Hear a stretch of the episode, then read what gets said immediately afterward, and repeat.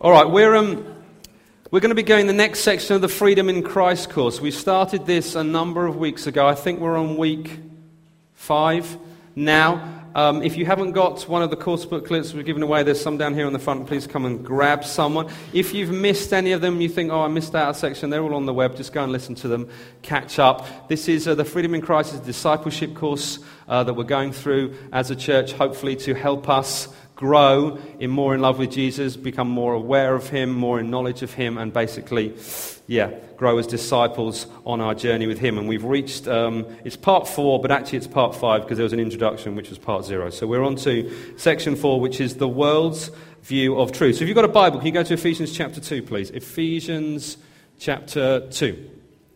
Ephesians chapter 2. Now, because we got to this stage in the course, you will um, maybe please, maybe not please know, but you know, we, le- we were reading those lists over those first few weeks. You had some lists in the course book that it was good to read out and proclaim every day truth from the Bible that you would proclaim over your life. They've ended, by the way. There were three. And they were the first three weeks, and we've done them. But that isn't something you should then just neglect. That's truth from God's Word that we kind of speak to ourselves to build ourselves up and make sure our, our mind and our focus is on the right thing. So I encourage you, if you've been reading through them, to carry on, do so. If you're sitting there looking at me feeling guilty, thinking, I never read them, I just never got around to it, I was a bit lazy, there's still time.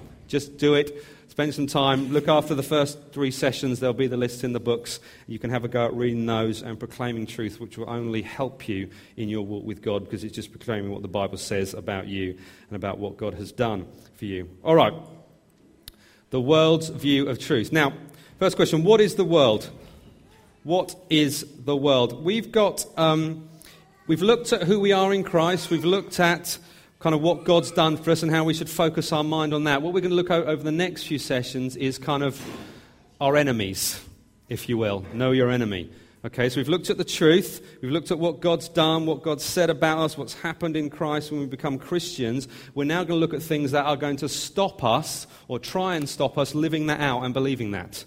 And the Bible calls them the world, the flesh, and the devil. And today we're particularly going to look at that first one, the world. So let's read Ephesians 2, uh, verse 2. It says, well, actually, let's go back to verse 1. And you were dead in the trespass and sins in which you once walked, following the ways of this world and the ruler of the kingdom of the air. Now, what the Bible there, the world, in reference there, what it's talking to is the kind of the culture that you grew up in, the system that we find ourselves in now, the system of culture and the way the world runs at this moment. And that's what we're living in. And it, it, Paul writes there in Ephesians, he says it's ruled over by uh, the, the, rule of the kingdom of the air, which is just a, an oblique reference to the, the devil, Satan, who we've got the world, which is this kind of um, place we live, this structure we live in, the culture we live in, the air we breathe, basically.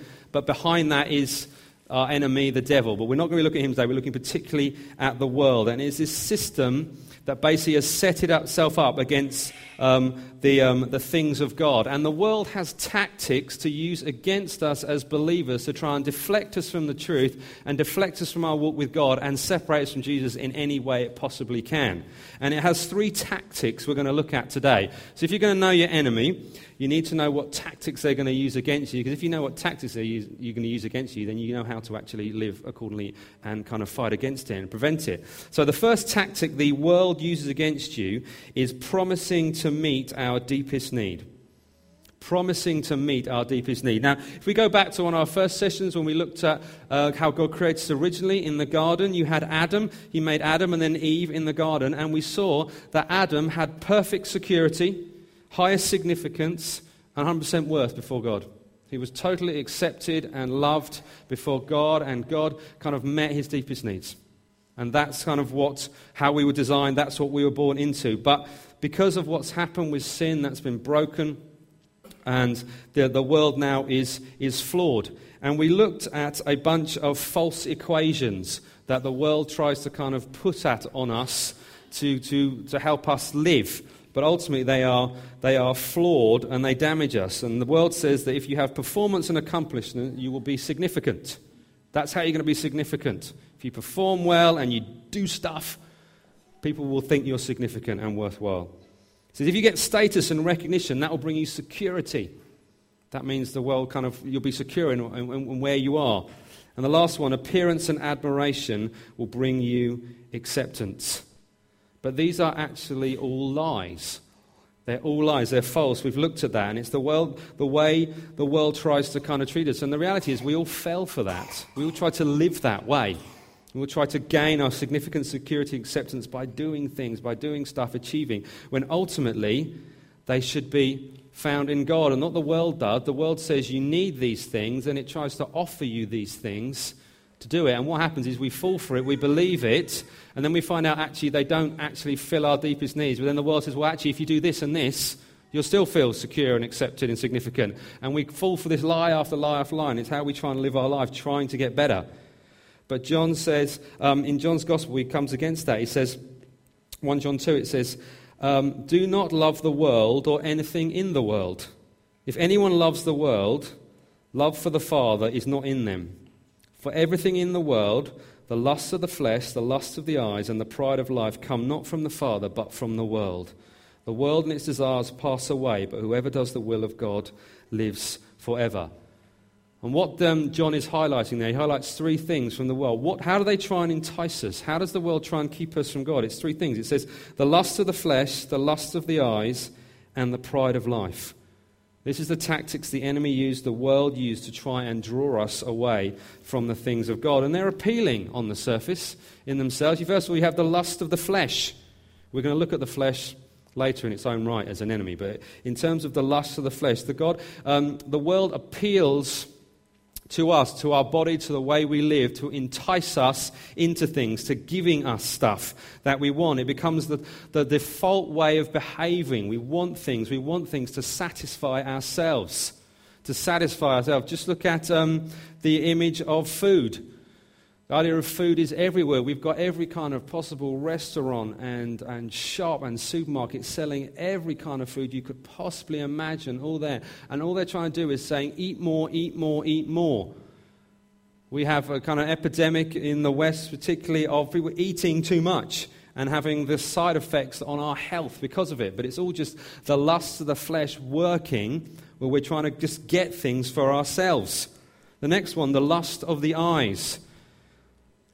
The world shows me things that I, I, like the look of and I want them. I want them that it will hopefully satisfy some need in me. The most kind of obvious example this is pornography, a purely visual thing that is absolutely rampant in this world. One recent poll found that half of men, Christian men, are addicted to pornography and 20% of women.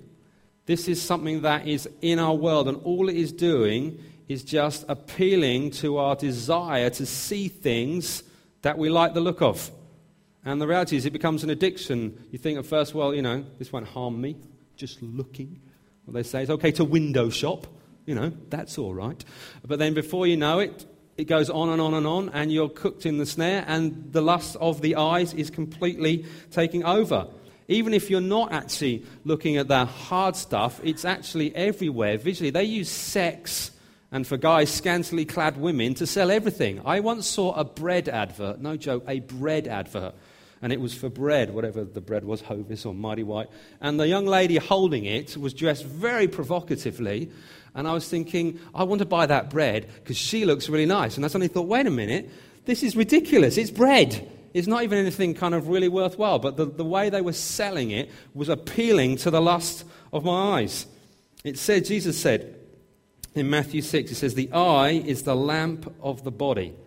If your eyes are healthy, the whole body will be full of light. But if your eyes are unhealthy, the whole body will be full of darkness. If then the light within you is darkness, how great is that darkness? The world is constantly trying to give us attractive, pretty things that we look at that will entice us away from the things of God. And the last one, the pride of life. The temptation to boast in our accomplishments, what we've achieved, our possessions, the toys and trinkets that we have, the house that we live in, the car that we drive, the job that we have, you know, all these kind of things that we use, the world uses to boost our self esteem, particularly in this area where we live, very middle class, very upper middle class. It's all about looking the part, having the part, doing the stuff, dressing well. All these kind of things appeal to us, and we want them. And we kind of like, this is what the world is doing to us. And through this, we think we'll get security. It's meeting our deepest needs. And one of the, kind of the biggest ways, as I was thinking about this, that the world does this is through the whole area of advertising. It's everywhere. I don't know if you've realized this. I, I did some research on this. Um, and I found out some stats which I thought were just interesting. Apparently, we're exposed to about 5,000 different ads per day. Per day. 5,000 different adverts. In the UK, how much do you think they spend on advertising per year? Go on. 10 billion more. Keep going. How much? Trillion. A trillion, no. I don't even know how big that is, Paul. That's a big number, right? 20 billion pounds a year is spent on advertising. And interesting, in the UK, UK ahead of a lot of people, half of that is spent on digital advertising. Digital advertising. And actually, UK lead the world in that in terms of percentage, how much is spent on digital advertising. UK is in. So you think about your phone, you get free apps on your phone. They're free, but what do they all have in them? adverts. That's how they generate their income so they can do them free. They're everywhere on the internet. Have you ever come across Smart? I found this the other day as I was thinking about it. It's really creepy. I was looking on a website at some trainers. Um, running trainers, oh, I'm interested in that kind of thing. I like running. And I was looking and I thought, oh, they're nice. Hmm, maybe Christmas coming. Who knows? Um, and I went on to something else, and guess what? An ad appeared for those trainers on another website. I thought, that is creepy. How do I stop that? because they were everywhere. These ads, they follow you around. You can get things on your computer now that are, that are ad blockers, that are specifically starting to block ads. I'm sure the ad agencies are paying money to see how do we overcome ad blockers so we can get ads to people. Um, I was watching the, ki- um, the, the TV with my children the other day, which is a painful experience most of the time, but I love my children, so I do it with them. And we usually watch CBeebies. CBeebies is from the BBC, so guess what? It has no Adverts. I love CBeebies. Most of it's good. There's some junk on there, but most of it's good. But then we were watching the other side because Peppa Pig isn't on CBeebies, so you have to watch the other side for Peppa Pig. Um, and we were watching whatever it was, Milkshake or something. Um, and we watched Peppa Pig. Uh, and then, of course, then Peppa Pig ended and the ads came on. Oh my goodness, they are relentless. There is ad after ad, and some of the stuff they advertise is just junk, let's be honest. Some of it's like, that's a cool toy. Some of it's just like, that is rubbish. That is right. But my kids don't know that. They're like, Daddy, want that? And I'm like, what are we doing about this? Daddy, want that? We've got a great thing with Asher. He's three. Um, he's, because he, he's a bit gullible. But we, we found this thing. If you say to him, put that on your birthday list, he immediately stops asking. So he's got a birthday list with about a thousand items on it at the moment. But he'll forget them in his birthday. It's like six months' time. But he's like, Daddy, I want that. Put it on your birthday list. And he's like, okay. He never writes it down, doesn't remember. I think he's expecting me to remember it. But the ads were there and they're relentless and they were going after the kids and the kids were just falling for a hook, line, and sinker. Uh, adverts. They're a lot of money. The most expensive adverts in the world, apparently, are uh, during the Super Bowl. If you like American football, which I do, huge fan of American football, the Super Bowl once a year, which is the grand final of the game, uh, is on American. It's kind of been around the world live, has a massive TV audience of billion or something people watch it. To buy one 30 second advert during the Super Bowl break costs, can cost as much as $4 million. $4 million for one advert for one advert for 30 seconds. I'm such a big fan of American football that I'm always checking the website after the game and after the Super Bowl. Do you know what they do on the NFL website? They not only put the score of the game and all the highlights and the stats and the stories, and he's the hero, and they won and they lost, and uh, they have a dedicated section on the website just for the adverts that were played during the Super Bowl. They're almost as big as the Super Bowl. I met some American people and say, Oh, do you love American football? And they said, No, I hate American football. And I'm like, Oh. Said, But we always watch Super Bowl. Why? Because we want to watch the ads. I'm like, during the game, we go and make drinks and we have a cup of tea. When the ads come on, we all come back in the room and watch them. Because they put so much time, energy, and money in making these ads, they're actually worthwhile telly. And I'm just like, there is something wrong with our planet. Why don't you like American football? Anyway, but that's, that's what it is. So here's my challenge to you today. When you just watch the um, TV this week and you're bound to come across adverts, try critiquing them. What are they trying to, what are they trying to, to suck, suck you into? Don't just consume them. Actually have a look at them and think, actually, are they going to try, are they trying to appeal to the lust of the eyes? Lust of the flesh? Like Pride of Life, what are they pushing on? Let's become discerning viewers of what we take in. All right, second tactic painting a, com- uh, sorry, painting a complete but false picture of reality. It paints a, po- a false picture of reality, the world does this. Um, you can play certain games where that are like into a virtual world. Has anyone heard of The Sims? Which is a computer game. The Sims is one of the best selling computer games of all time. 175 million copies. 175 million copies have been sold. It's had four versions over, you know, like, like 20 add on packs that it has and it's sold 175 million copies. And basically, what it is, it's a hysterical game because basically, what you do is you basically build an avatar, a person, and then you just create a life for them. And you can do what you want. So you can have friends, virtual friends, and you can go to virtual work. Why you'd want to go to virtual work when you go to actual? But that's what they do. And you can have friends around. You can have virtual parties, and you can meet up with people, and you can have virtual chats, and you can even virtually date and get married and have kids. Sim- who would want that Sims kids? So you actually, not only are you doing it in real life, you actually got to do it on the computer, changing diapers and dealing with them. But this is, this is huge. People want that. And the problem is people kind of paint a picture of reality that actually isn't true. One of the other most popular games in the world is one called World of Warcraft, which is a massive multiplayer online role playing game, which is in a fantasy world that's kind of crazy and got elves and goblins and dwarves and all sorts of stuff. But that has over 100 million, 100 million active accounts. That's more than UK. That's everyone in the UK playing and a bunch of friends from outside the UK. And basically, what the world does, it sets up this virtual world that we kind of look at, and it paints this picture of the world that isn't actually true. It actually doesn't line up with what the Bible says. It's distorted, and it shows you this picture. It says, This is, this is what the world like. This is how the world works, and we sucker it, we kind of just fall for it and say, Actually, this is, this is, how, this, this is how we should live, because this is how the world works. But actually, it isn't how the world works. It's not reality, it's a distorted image, like when you go to the fun fair and you look in those funny mirrors that you suddenly get very tall and thin. You think, oh, I like this one. And then you get the next one, you suddenly become very short and very, very wide. And that's what the world is doing to you. And the way it does this is it does it through um, a worldview. And it basically, that your worldview is basic your, your way of looking at the world, which is dictated on where you were born, when you were born, kind of, and how you were brought up.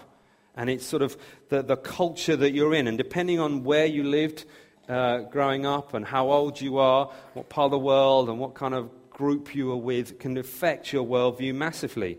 My parents are kind of part of the baby boom era, often called baby boomers. Post war births and everything that's coming out there, very idealistic, uh, kind of wealth, prosperity. Um, Post war, that's very much what they are they're into. They're defining some of the defining moments of their generation, birth of rock and roll. They know where they were when JFK was assassinated, when someone landed on the moon, because they've become big defining things. Me, however, as their son, I'm a Generation Xer, a Gen Xer, apparently they call me, because of where I was. Um, we grew up questioning our leaders, actually kind of rejecting some of the, the morals of our parents and the way they did life. Some of the defining era, things of our era. We, weren't, we didn't know where we were when JFK was shot, but we know where we were when we heard about the death of Kurt Cobain.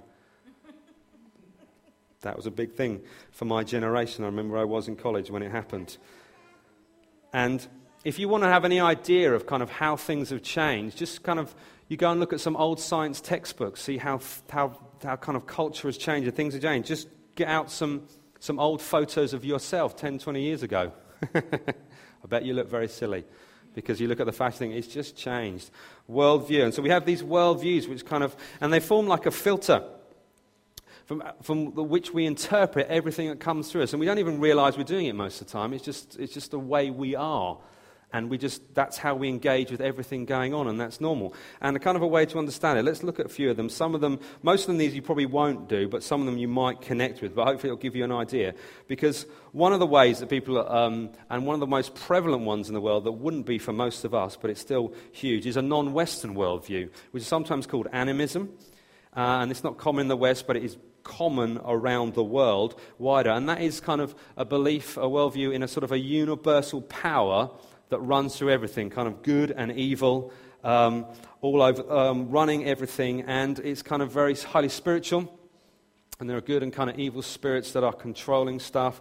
And if things are going wrong, you often think of a spiritual kind of um, problem, it'll be a spiritual issue behind it that you've got to deal with. And if you want to make things happen for your advantage, you need to go and get an expert kind of a witch doctor, shaman character who would then manipulate these spiritual powers for your good, and that's how you do it. Now, in the West, that might sound very odd. If we had a problem in our house, we'd probably call an electrician or a plumber or someone like that to sort out the problem, but in a non Western worldview, they might turn to someone else against it, and they would try and manipulate, and that would be the sort of the worldview that many people have that where they would filter reality through. Something goes wrong, something spiritual behind that. We need to go and get uh, the village elder or witch doctor, someone to, to sort that out. For us, we wouldn't do that with, um, with something a bit more logical, which comes on to the next one the Western or modern, modern worldview. We, we, if you've got, got this view, everything seems to be very logical.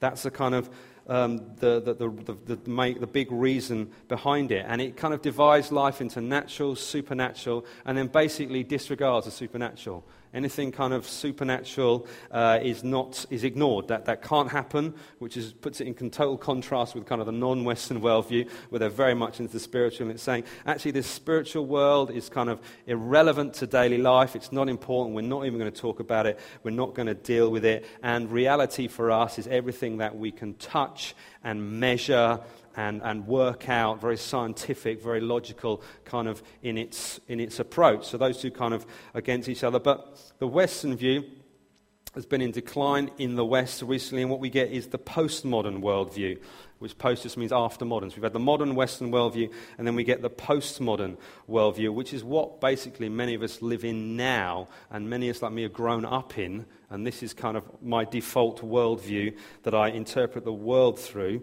um, without Jesus. And what this is, the postmodern rejects some of the things from the modern view and actually says actually some of the certainties they had we don't want to, we don't want to go with. We're much more into kind of experience and working things through ourselves. We look at truth and we, the whole idea of truth and what is true, we sort of, we question and we reject. And actually, it, we actually come to this conclusion there's no such thing as objective truth. There's no such thing as objective truth. There's no such, it's almost like you have your version of truth and I have my version of truth, and they may be totally incompatible, but that's okay because that's yours and this is mine, and we can learn to kind of coexist within that. And so, what you have as a result is different versions of truth. Truth itself is kind of watered down into, well, I don't know. And that means that everybody's lifestyles and perceptions and kind of way of approaching the world is equally valid as long as you don't hurt each other. So, how you live your life and how I live my life might be completely different, but as long as we don't hurt each other, it's all okay and it's all valid and we can kind of get on. And anybody in this view who's holding kind of a strong, a strong kind of um, sort of line on anything saying this is right, this is wrong is actually looked at with suspicion and contempt and almost like you're not very enlightened in your thinking. If you think, you know, I want to hold this objective truth, they'll say to you, well, that's not very wise, that's not very good. You're kind of, you know, you're, you're almost treated with suspicion along those lines. And what else we find in the postmodern worldview is that um, what people believe and who they are suddenly become incredibly linked. They almost become sort of fused together who they are and what they believe. So if you get to a point where actually I disagree with what you believe, what you're effectively saying is I, I disagree with you. You disparage my beliefs, you disparage me. It suddenly becomes extremely personal. This is what I believe, therefore, this is who I am. Which, for, if you think about the church, this gets us into all sorts of hot water. If we say things are right and things are wrong, you're suddenly attacking people under a postmodern worldview rather than actually saying what you think is wrong, that needs to change. But actually, they're, they're like you're attacking me personally in it which is not what we're doing, but actually, and you know, the, the, the, church is being pressured in this country in things like saying all, all religions are equally valid. Actually, because everyone's got their own truth. Over there, you've got yours over there, you've got yours, and we've got ours here. And actually, if you stand up and say, uh, no, that's not true, you're looked at with suspicion and fundamental. And the postmodern, postmodern worldview is very comfortable with that, that apparent tension and conflict. Actually, you can have that, you can believe that. They're totally opposed to each other, but we're all happy together. But the reality is, there's a biblical worldview. There's a biblical, biblical worldview on how we can deal with it. And so you might ask yourself the question well, is there a spiritual power in the universe that's running through everything and controlling everything? Just for the record, that's going to become very prevalent in the West in about the next four weeks when the new Star Wars film comes out for a brief period. But is, is that the right one? Is there a force out there? Is there the force coming controlling everything? Or is it one of these worldviews where actually only science can answer all our questions? Only science has the answer? Or is it a case of, hey, whatever you believe goes, it doesn't matter as long as you don't kind of disparage me? Which one of those is right? The answer? None of them. None of them. And that can sound really intolerant to postmodern thinking. Let me have an example for you. There's only one way to drive your car. How many of you drove here this morning or were driven? Quite a few of you. There's only one way to drive your car. The accelerator makes you go, right? You push the brake, you don't go. It's as simple as that. There's only one way to do it. Your computer or your smartphone, there's only one way to work it. You can't push keys and expect a different result. It's programmed in one way. Just this week, we had my eldest son's parents' evening, and Melanie went to school uh, to see the teacher, and they said lots of nice things about Levi. And one of the things they said was he's quite good at maths. Maths is something he enjoys, and he seems to be good at his numeracy. Can you imagine my son going up to the teacher, having filled in his sums, and said, 2 add 2 equals 5? 5. Go up to the teacher and say, Teacher, sorry, that's wrong. Uh, sorry. That may be true for you. But for me, 2 add 2 equals 5. And I just, if you disparage that, you disparage me. It's ridiculous, isn't it?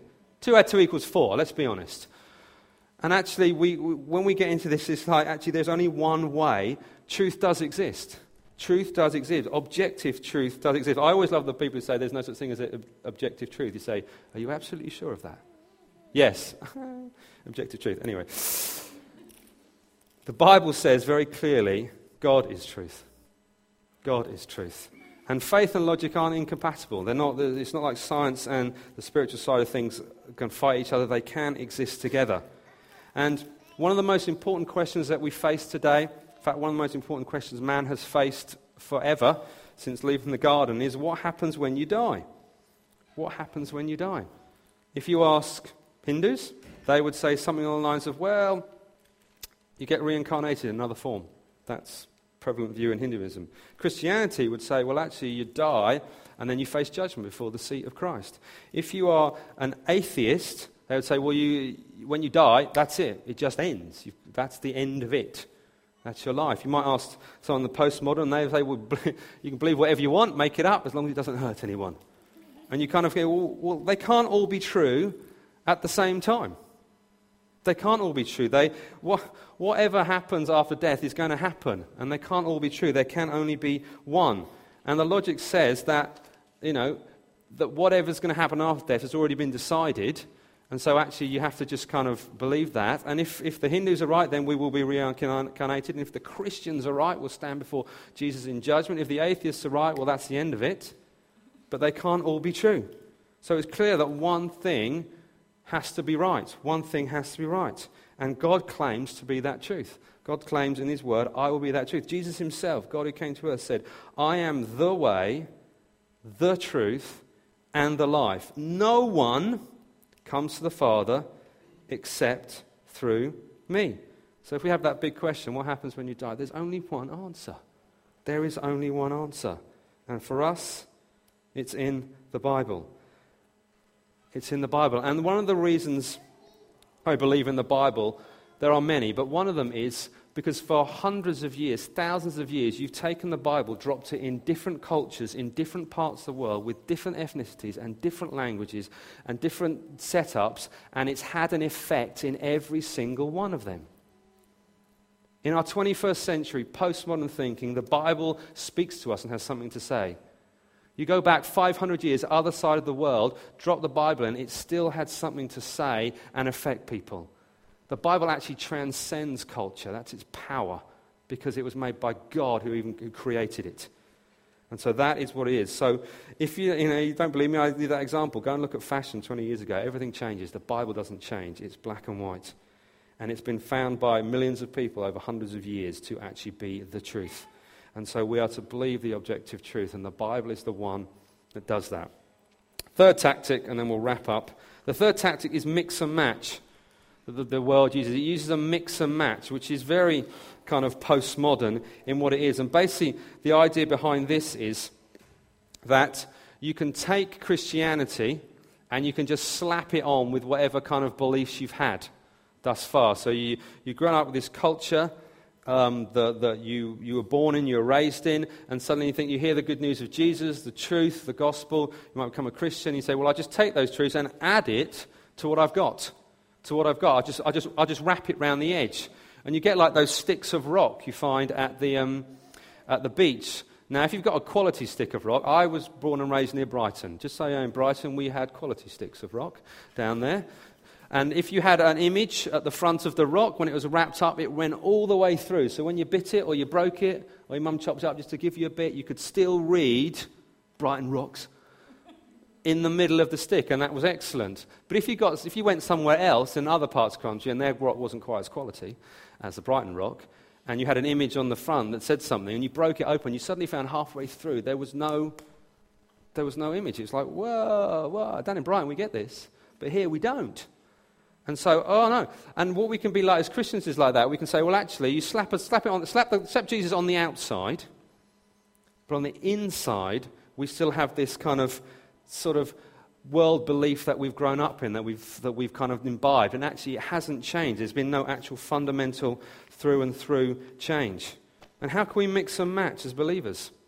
We might say, yeah, we're going to follow Jesus, but we actually say, do you know what? I read my Bible, and that whole stuff about the miraculous it just doesn't make sense. And when Jesus, you know, he kind of fed the 5,000 and he walked on water and that Lazarus dude came back to life, I just, pff, I'm not going to have that. Jesus is a good teacher. That, that's fairly acceptable around the world. That's not going to offend anyone. Jesus is a good teacher. He had some nice things to say. You know, he floated around in a nightie with nicely L'Oreal hair, and we'll go with that. And you find yourself being like the American President Thomas Jefferson. You heard of the Jefferson Bible? Apparently, Thomas Jefferson took a razor to the Bible, cut out all the bits in the Bible that were miraculous in the stories in the Gospels, and anything from Jesus the, that, that claimed him to be divine, and basically pasted, kept all the bits that he liked. And he had that. This is my Bible, the Jefferson Bible. I'll take, I'll take the word of God, but I'll cut out the bits I don't like and I'll keep the rest. And that's my Jesus. That's what I'm going to live on. That's how I'm going to mix and match. We can de- deny parts of Jesus' story. Virgin birth? Virgin? Seriously? That means Mary never had sex. And, and she was pregnant? That's just ridiculous. Ignore that. The resurrection, Jesus was dead. Roman soldiers killed him, and they knew what they were doing. And then he rose from the dead bodily. He came out of the tomb. He appeared to his followers, 500 at one point. Ridiculous. We'll ignore that. We'll just keep to his teachings. The whole stuff that Jesus went, when Jesus went on about sin and judgment and repentance, and you will stand before the Father, and you're going to have to, you're going to, have to make an account. And I'm the only way. We'll, we'll, we'll just move that bit out because that's like, ooh. And, you know, people, that's going to upset people if we say that. We do that, we lose, we lose the power of our faith. We lose the uniqueness of Christ. What about actually choosing the Bible as the authority that it is? Some people take the Bible and say, well, the Bible says this, but I read this good book over here, or this other holy text over here, and I just kind of put them together and I'll just pull what I want out of them. No, the Bible is the authority. The Bible is above you. You don't judge it, it judges you. And if you take that away, where does our faith go? But the difficulty is, as Christians, we can mix and match. We can say, well, I'll take that because I like that. God loves me. Yes result, sing about that. But when we sing about God hates sin, He hates sin in your life and He wants to destroy, He wants it out of your life. The reason He died on the cross was because of your sin. He bore the wrath of the Father, it says. We think, oof, not having that. That's far too close to the knuckle. I won't believe that. But then we just find ourselves in this mix and match Christianity. And we need to actually focus down and say, actually, no, we're going to take it all. We're not going to be, we're not going to have just slap Christianity over who we are. We're going to let it infect our entire belief system, and we're going to build our view of reality on the Bible. So, why are you a Christian? Can you put that slide up for me, Phil? And there's a bunch of statements underneath. I haven't written them down, so there you are. So, why are you a Christian here today? This would be an interesting test. If you're a believer here, follower of Jesus, I believe because Christianity seems to work. I believe that Jesus Christ is the only way to God for all people, everywhere, at all times what I've experienced lead me to feel that Christianity is true. And the last one, I've simply made a decision that Christianity is true for me. Only one of those answers is valid. Which one? Sorry? Number two. I believe that Jesus Christ is the only way to God for all people, everywhere, at all times. That's exactly what Jesus said.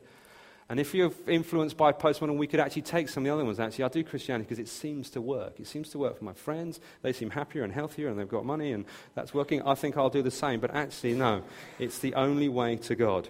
Christian writer, Os Guinness, said this The Christian faith is not true because it works, it works because it's true. He goes on, it is not simply true for us, it is true for any who seek in order to find, because truth is truth even if nobody believes it, and falsehood is false even if no one believes it. That is why the truth does not yield to opinion, fashion, numbers, office, or sincerity. It is simply true, and that's the end of it.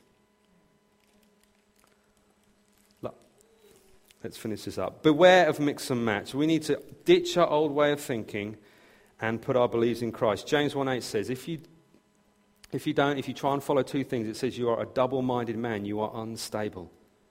And how do you do this? How are we going to be people who kind of follow truth, who follow truth and, and uh, are aware of what the world is trying to do to us and, and build in a line that would actually, let's build our reality in what the Bible says.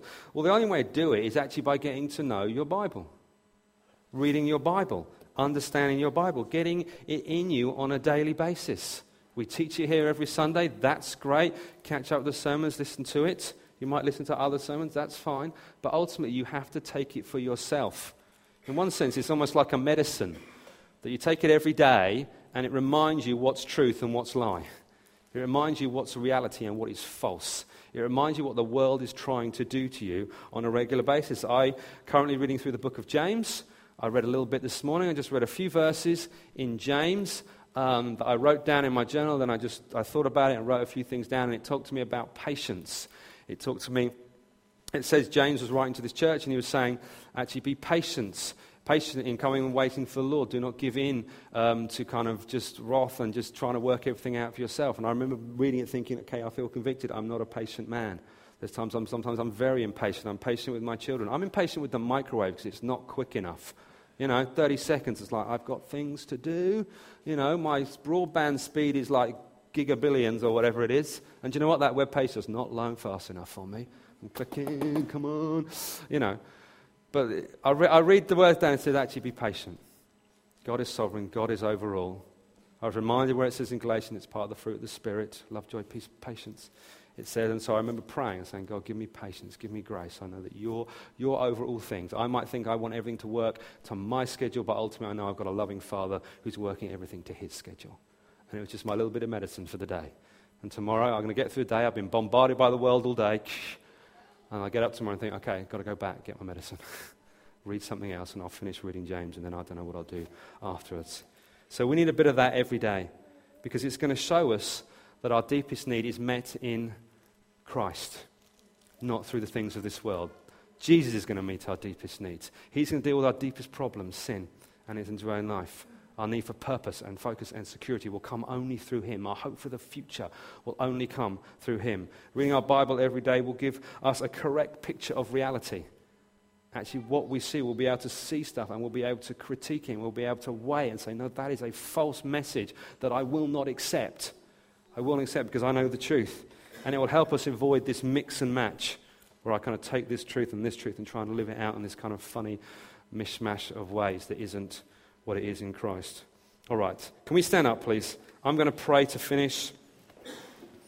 Can the band come and get ready and we're going to worship Jesus? Let me find my prayer. Here we go. Those lists that I've, we've been reading over the last few weeks, they serve this purpose. They serve this purpose to remind us who God is, remind us who we are before God, remind us that He is the one who can meet our deepest needs. He's the one who gives us security and acceptance and significance. He gives us a correct picture of reality. Reading those things, if you haven't done that, go back to them. Get in those things. Read them. Let me just pray a prayer to finish, and then we're going, we're to sing, carry on worshiping, see what God wants to do. But if you like this and you want this for yourself, just say amen at the end. And I'm going to read this out. Lord Jesus, No matter what the world throws at me, I am making a decision today to believe only what you say is true in your word, the Bible. I choose not to be double minded any longer, but to trust you, Lord, by getting off the fence. I conf- confess and renounce my previous worldview and make a new commitment today to base my life on the truth in your word. I trust that your word will prove true and that you will be faithful to me. And God's people said, Amen. Amen.